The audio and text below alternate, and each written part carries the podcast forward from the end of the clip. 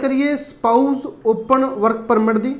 Canada spouse open work permit ਦਾ ਜਿਹੜਾ process ਹੈ, ਉਹ ਕਾਫੀ ਅੱਛਾ ਚੱਲ ਰਿਹਾ। ਸਕਸੈਸ ਰੇਟ ਬਹੁਤ ਅੱਛਾ, ਜਿਵੇਂ ਪਹਿਲਾਂ ਆਪਾਂ ਗੱਲ ਕਰਦੇ ਰਹਿੰਦੇ ਆ ਜਿਹੜਾ ਮੇਨਲੀ ਜਿਹੜੀ ਪ੍ਰੋਬਲਮ ਪਹਿਲਾਂ ਐਪਲੀਕੈਂਟ ਨੂੰ ਆ ਰਹੀ ਸੀ, ਉਹ ਪ੍ਰੋਸੈਸਿੰਗ ਟਾਈਮ ਨੂੰ ਲੈ ਕੇ ਸੀ। ਸੋ ਟਾਈਮ ਜਿਹੜਾ ਪਹਿਲਾਂ 2021-20 ਵਾਲੀਆਂ ਐਪਲੀਕੇਸ਼ਨਾਂ ਨੇ, ਸਾਲ-ਸਾਲ, ਡੇਢ-ਡੇਢ ਸਾਲ ਹੰਡਾਇਆ ਸਪਾਊਸ ਓਪਨ ਵਰਕ ਪਰਮਿਟ ਦੇ ਪ੍ਰੋਸੈਸ ਦੇ ਵਿੱਚ। ਤੇ ਹੁਣ ਜਾ ਕੇ ਜਿਹੜਾ ਉਹ ਬਹੁਤ ਘਟ ਗਿਆ।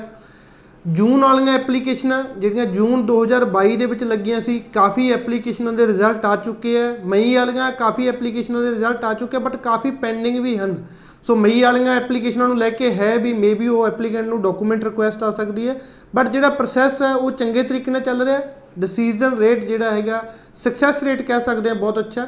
ਸੋ ਅੱਜ ਜਿਹੜੀ ਅ, ਅਗਸਤ ਫਸਟ ਵੀਕ ਦੇ ਵਿੱਚ ਜਿਹੜੀਆਂ ਅ, ਆਪਾਂ ਕਹਿ ਸਕਦੇ ਆ ਸਪਾਊਸ ਓਪਨ ਵਰਕ ਪਰਮਿਟ ਦੀਆਂ ਜਿਹੜੀਆਂ ਅਪਰੂਵਲਸ ਆਈਆਂ ਨੇ ਜਿਹੜੇ ਐਪਲੀਕੈਂਟ ਨੂੰ ਪਾਸਪੋਰਟ ਰਿਕੁਐਸਟ ਆਈਆਂ ਨੇ ਉਹਨਾਂ ਦੇ ਬਾਰੇ ਗੱਲ ਕਰਾਂਗੇ ਕਿੱਦਾਂ ਦੀਆਂ ਐਪਲੀਕੇਸ਼ਨ ਸੀ ਐਂਡ ਕਿੰਨਾ ਕੁ ਟਾਈਮ ਉਹਨਾਂ ਨੂੰ ਲੱਗਿਆ ਉਸ ਚੀਜ਼ ਬਾਰੇ ਗੱਲ ਕਰਾਂਗੇ।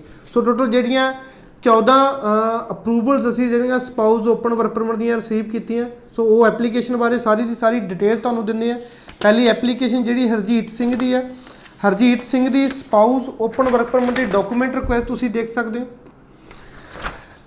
ਇਹਨਾਂ ਦੀ ਐਪਲੀਕੇਸ਼ਨ ਦੀ ਗੱਲ ਕਰੀਏ ਤਾਂ 20 ਜੂਨ 2022 ਨੂੰ ਐਪਲੀਕੇਸ਼ਨ ਸਬਮਿਟ ਹੋਈ ਸੀ। ਬਾਇਓਮੈਟ੍ਰਿਕ 28 ਜੂਨ ਨੂੰ ਹੋ ਗਏ ਸੀ। ਉਸ ਤੋਂ ਬਾਅਦ ਮੈਡੀਕਲ 6 ਜੁਲਾਈ ਉਸ ਤੋਂ ਕੁਝ ਕੁ ਦਿਨ ਬਾਅਦ ਪਾਸਪੋਰਟ ਅ, ਜਿਹੜੇ ਹੋ ਗਿਆ ਸੀਗਾ।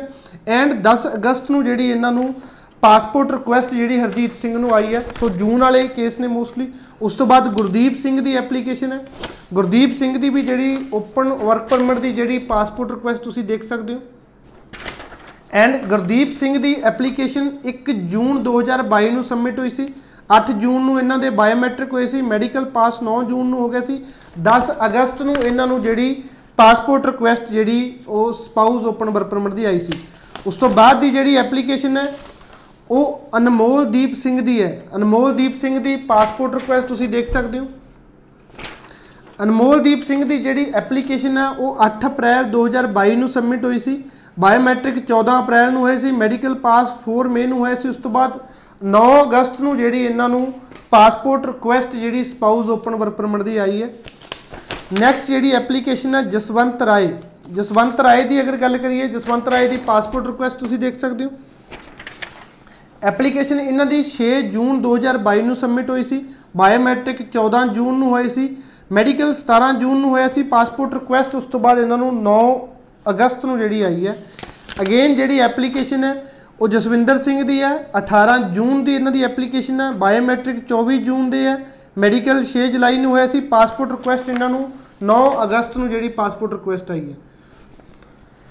ਉਸ ਤੋਂ ਬਾਅਦ ਦੀ ਐਪਲੀਕੇਸ਼ਨ ਸਤਿੰਦਰਪਾਲ ਸਿੰਘ ਦੀ ਹੈ। ਸਤਿੰਦਰਪਾਲ ਸਿੰਘ ਦੀ ਪਾਸਪੋਰਟ ਰਿਕੁਐਸਟ ਤੁਸੀਂ ਦੇਖ ਸਕਦੇ ਹੋ। ਸਤਿੰਦਰਪਾਲ ਸਿੰਘ ਦੀ ਐਪਲੀਕੇਸ਼ਨ 29 ਅਪ੍ਰੈਲ 2022 ਨੂੰ ਸਬਮਿਟ ਹੋਈ ਸੀ। ਬਾਇਓਮੈਟ੍ਰਿਕ 5 ਮਈ ਨੂੰ ਹੋਈ ਸੀ ਇਹਨਾਂ ਦੇ। 12 ਮਈ ਨੂੰ ਮੈਡੀਕਲ ਪਾਸ ਹੋਇਆ ਸੀ। 8 ਅਗਸਤ ਨੂੰ ਜਿਹੜੇ ਇਹਨਾਂ ਦੀ origignal ਪਾਸਪੋਰਟ ਰਿਕੁਐਸਟ ਜਿਹੜੀ ਐਪਲੀਕੈਂਟ ਨੂੰ ਆ ਗਈ ਹੈ। So next application Gagandeep Singh ਦੀ ਹੈ। ਗਗਨਦੀਪ ਸਿੰਘ ਦੀ ਐਪਲੀਕੇਸ਼ਨ 9 ਜੂਨ 2022 ਨੂੰ ਆਈ ਹੈ। ਬਾਇਓਮੈਟ੍ਰਿਕ 14 ਜੂਨ ਨੂੰ ਹੋਈ ਸੀ ਮੈਡੀਕਲ 5 ਜੁਲਾਈ ਨੂੰ ਇਹਨਾਂ ਦਾ ਪਾਸ ਹੋ ਗਿਆ ਸੀ 9 ਅਗਸਤ ਨੂੰ ਇਹਨਾਂ ਨੂੰ ਪਾਸਪੋਰਟ ਰਿਕੁਐਸਟ ਜਿਹੜੀ ਸਪਾਊਸ ਓਪਨ ਵਰਕ ਪਰਮਿਟ ਦੀ ਉਹ ਆ ਗਈ। ਨੈਕਸਟ ਐਪਲੀਕੇਸ਼ਨ ਜਿਹੜੀ ਗੁਰਪ੍ਰੀਤ ਸਿੰਘ ਸਿੱਧੂ ਦੀ ਹੈ। ਗੁਰਪ੍ਰੀਤ ਸਿੰਘ ਸਿੱਧੂ ਦੀ ਐਪਲੀਕੇਸ਼ਨ 6 ਅਪ੍ਰੈਲ ਨੂੰ ਸਬਮਿਟ ਹੋਈ ਸੀ ਉਸ ਤੋਂ ਬਾਅਦ ਮੈਡੀਕਲ ਪਾਸ ਹੋ ਗਿਆ। ਪਾਸਪੋਰਟ ਅ, ਜਿਹੜਾ ਇਹਨਾਂ ਦਾ ਅ, 9 ਅਗਸਤ ਨੂੰ origignal ਪਾਸਪੋਰਟ ਰਿਕੁਐਸਟ ਆਈ ਹੈ। ਪਾਸਪੋਰਟ ਰਿਕੁਐਸਟ ਤੁਸੀਂ ਦੇਖ ਸਕਦੇ ਹੋ।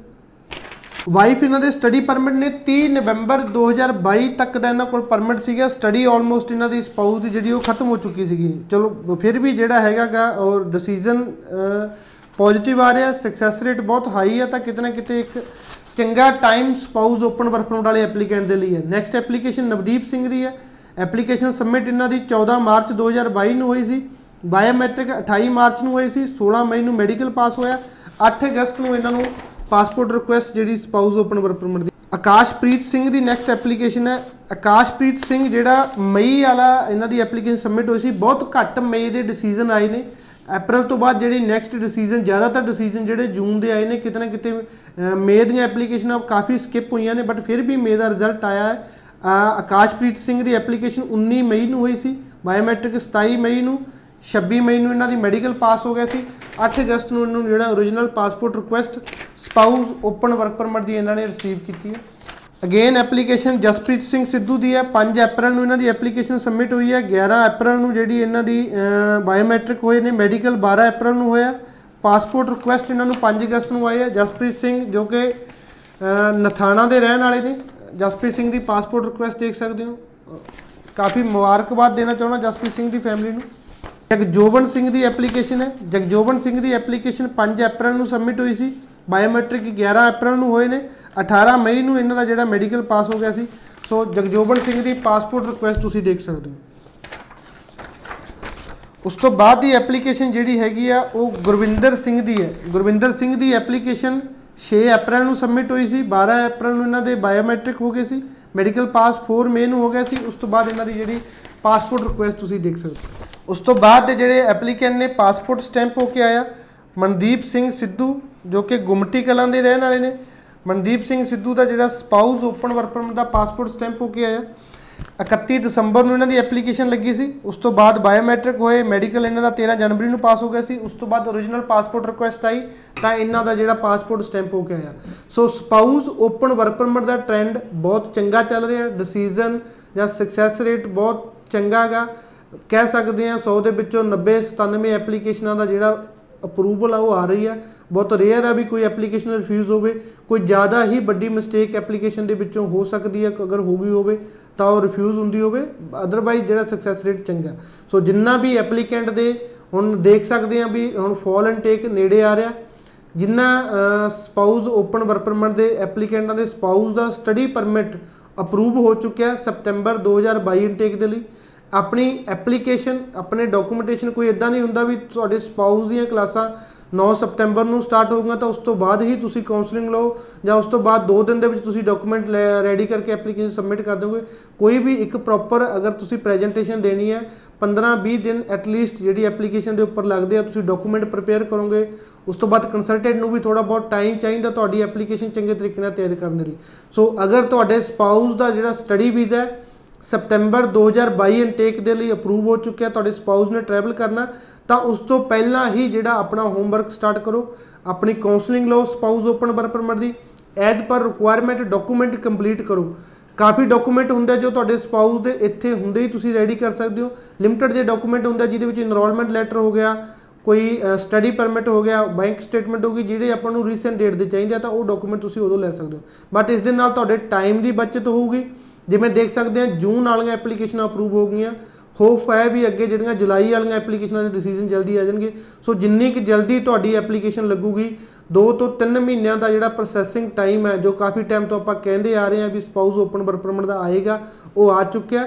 ਸੋ ਜਿਹੜਾ ਇੱਕ ਕਹਿ ਸਕਦੇ ਆ ਸਭ ਤੋਂ ਚੰਗਾ ਟਾਈਮ ਹੈ ਇਸ ਨੂੰ ਵੇਸਟ ਨਹੀਂ ਜਾਣਾ ਚਾਹੀਦਾ ਵੇਸਟ ਕਰਨਾ ਵੀ ਨਹੀਂ ਚਾਹੀਦਾ, ਕਿਉਂਕਿ ਇਸ ਤੋਂ ਬਾਅਦ ਇੰਨਾ ਚੰਗਾ ਟਾਈਮ ਕਹਿ ਨਹੀਂ ਸਕਦੇ ਕਦੋਂ, ਕ- ਕਿੰਨੇ ਕੁ ਸਮੇਂ ਬਾਅਦ ਜਿਹੜਾ ਸਪਾਊਸ ਓਪਨ ਵਰਕ ਪਰਮਿਟ ਨੂੰ ਮਿਲੇਗਾ। ਸੋ ਜਲਦੀ ਤੋਂ ਜਲਦੀ ਆਪਣੇ ਡਾਕੂਮੈਂਟ ਪ੍ਰਪੇਅਰ ਕਰਕੇ ਆਪਣੀ ਐਪਲੀਕੇਸ਼ਨ ਸਬਮਿਟ ਕਰੋ। ਧੰਨਵਾਦ।